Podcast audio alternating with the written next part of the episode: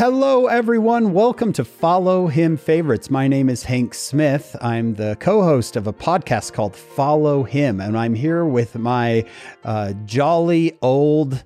I was going to say jolly old St. Nicholas, John, but you're just jolly. You're not old. You're just jolly. Johnny old, jolly old St. Jonathan. uh, jolly old St. Jonathan, uh, who is here. And we are joined by our good friend and um, just incredible scholar, uh, Dr. Brad Wilcox. Welcome, Brad. Great to be with you. Yep. Now, follow him favorites is where uh, each of us, John and I and our guest, we choose a small portion of the lesson to go through. Uh, so, um, you, John, Brad, you guys, I think you know this drill. Uh, the lesson this week is on the document, the living Christ. Um, so you get to choose one portion from the living Christ to to share as your follow him favorite. John, let's start with you. Oh, I I like this beginning of, let's see, one, two, three, four, the fifth paragraph. He rose from the grave to become the first fruits of them that slept. And it always reminds me of this is the ultimate, not just Christmas, but the resurrection.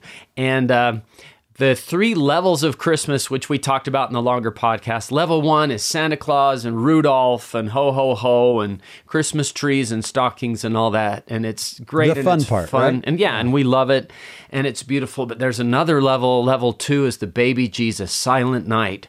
Um, the shepherds hearing the announcement and going to Bethlehem and everything. And we love that level as well. But we can't keep Christ in the manger. The third level is the adult Christ level.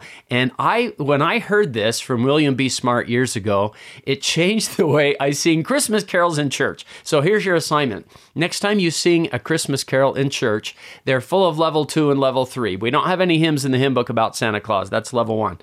But there are hymns that have level 2 and level 3. For example, Hark the herald angels sing, glory to the newborn king. Okay, that's that's level 2. The baby Jesus a peace on earth and mercy mild, God and sinners reconciled. Ooh, that's coming into the atonement of Jesus Christ. That's coming into level three. And then when you sing the later verse is Hail the heaven born Prince of Peace, that's level two. Uh, hail the Sun of Righteousness, light and life to all he brings. Look at this part risen with healing in his wings because he rose. He rose from the dead.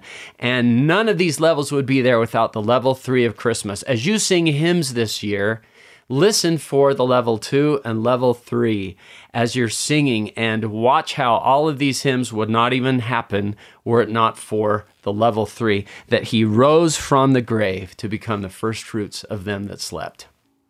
I love that. I love that. Well, this is a season of gift giving, and we've been giving gifts and receiving gifts. And so my favorite is right here at the end of, let's see, it says the one, two, I think it's the third paragraph here. It said, His, his atonement, was a great vicarious gift in behalf of all who would ever live upon the earth. We've already received the greatest gift.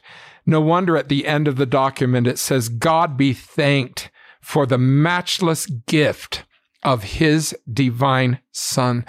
I hope in all the gift giving and all the wrapping paper that we're throwing away, I hope that we can remember the greatest gift of all, the gift of his atonement and God's gift of his son. Mm, Brad, that that is wonderful. And as I think, what can I give back to him? My follow him favorite is kind of in response to yours, uh, you both. Uh, what can I do for him? And it it says in uh, the second paragraph, he went about doing good, yet was despised for it. And I think if the Savior were here, and I would say, Lord, what can I do in response to your matchless gift that Brad talked about? I think he might say something like that Go do good. Go about doing good, even if you're despised for it. Go about and do good. So maybe this Christmas season, it can be a renewal that uh, 2022 is going to be a year of, of all of us going about doing good. Uh, and there's, there's always a, a place, a time uh, that you can help someone. Uh, go out and do what he would do. Well, thank you both for joining us for Follow Him Favorites. Now, we hope that you, the listener, will come join us on our full podcast. You're going to love it. Make it part of your Christmas celebration this week. Come listen to our full podcast. But if not, that's okay. Join us next week for our next Follow Him Favorites.